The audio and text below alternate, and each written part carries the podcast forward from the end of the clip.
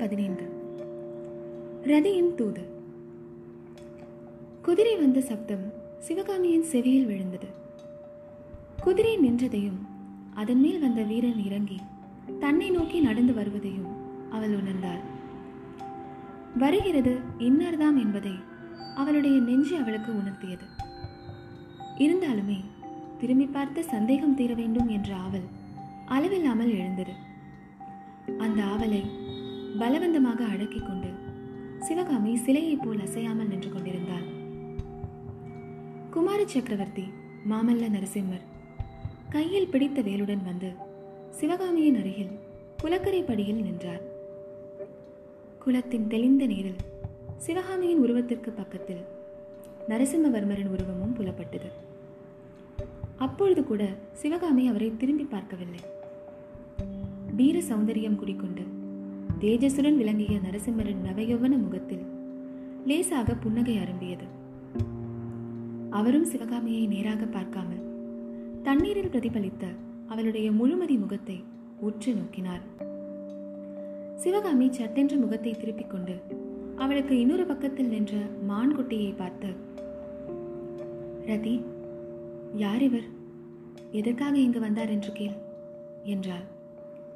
இதை கேட்ட நரசிம்மரன் முகத்தில் புன்னகை மறைந்து புருவங்கள் நெறிந்தன.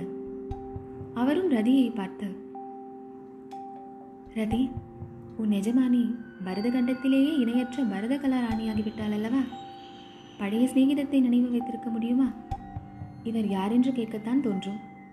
இது ஒன்றும் எனக்கு ஆச்சரியமில்லை ரதி என்றார். சிவகாமி ஆத்திரம் நிறைந்த குரலில் கூறினார் ரதி ஆச்சரியத்தையே அறியாதவரான சக்கரவர்த்தியின் திருக்குமாரருக்கு என்னுடைய ஆயிரம் கோடி நமஸ்காரத்தை சொல்லிவிட்டு இதையும் சொல்லு. அவரும் பூமண்டலாதிபதியின் புதல்வர். தேச தேசங்களின் ராஜராஜாக்கள் எல்லாம் தம் திருப்பாதங்களில் விழுந்து வணங்க பெற்ற பிரபு. அப்பேற்பட்டவருக்கும் இந்த ஏழை சிற்பியின் மகளுக்கும் சிநேகம் எப்படி சாத்தியம்? அந்த எட்டாத பழத்துக்கு ஆசைப்பட்டது என்னுடைய முட்டாள்தனம்தான் என்பதை உணர்ந்து கொண்டேன்றதே.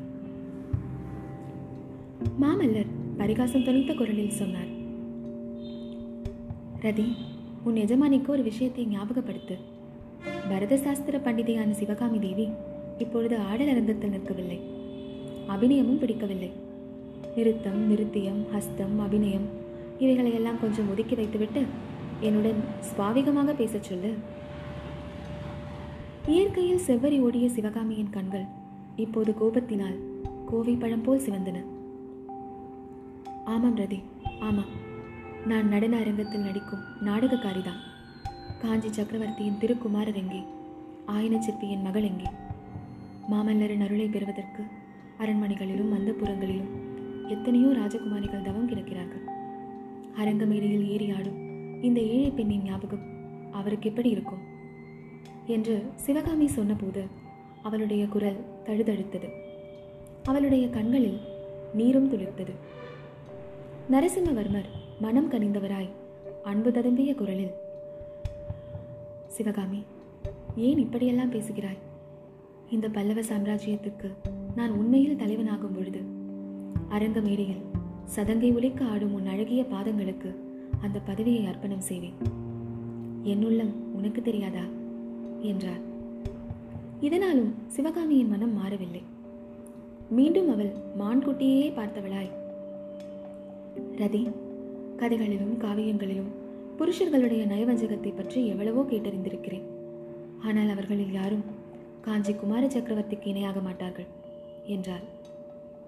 நரசிம்மவர்மருக்கு இப்பொழுது உண்மையாகவே கோபம் வந்தது என்று அவருடைய புருவங்களின் நெருப்பிலிருந்து தெரிந்தது. சிவகாமி ஏன் இன்றைக்கு இப்படி மாறி போயிருக்கிறாய்? எவ்வளவோ ஆசையுடன் நான் உன்னை தேடி வந்தேன். எவ்வளவோ விஷயங்கள் பேச எண்ணியிருந்தேன். நான் வந்ததே உனக்கு பிடிக்கவில்லை என்றுதான் தோன்றுகிறது. நான் செல்கிறேன் என்று ஒரு அடி எடுத்து வைத்தார். அப்போது சிவகாமி பிம்மிய குரலில் ரதி அவர் போவதாக இருந்தால் போகட்டும். ஆனால் குற்றத்தை என் பேரில் சுமத்திவிட்டு போக வேண்டாம் என்று சொல்லு என்றாள். நரசிம்மர் மேலே அடியெடுத்து வைக்காமல் நின்று நான் தான் அப்படி என்ன குற்றம் செய்துவிட்டேன் அதை சொல்லிவிட்டு கோபித்துக் கொண்டால் மிகவும் நன்றாக இருக்கும் என்றார்.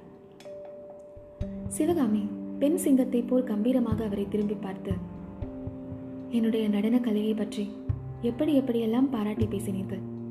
எவ்வளவெல்லாம் முகஸ்துதி செய்தீர்கள்? அப்படியெல்லாம் பேசிவிட்டு என் அரங்கேற்றத்துக்கு ஏன் வராமல் இருந்தீர்கள்? என்று கண்களில் கனல் பறக்க கேட்டாள். நரசிம்மர் கலகலவென்று சிரித்து இதை முன்பே கேட்டிருக்க கூடாதா? நான் அரங்கேற்றத்துக்கு வரவில்லை என்று உனக்கு யார் சொன்னது? மேல் உப்பரிகையில் என் தாய்மார்களோடு உட்கார்ந்து பார்த்து கொண்டுதான் இருந்தேன். அவர்களுக்கு பரத சாஸ்திர நுட்பங்களை பற்றி அவ்வப்பொழுது எடுத்து சொல்லிக் கொண்டிருந்தேன். நான் சபையில் நேரில் வந்து உட்கார்ந்தால் ஒருவேளை உன் ஆட்டத்துக்கு பங்கம் விளையுமோ என்று பயந்தேன். அதற்காக இவ்வளவு ஆர்ப்பாட்டமா? என்று கேட்டபோது சிவகாமியின் முகத்தில் அதுவரை காணப்படாத மகிழ்ச்சியும் மலர்ச்சியும் தோன்றின.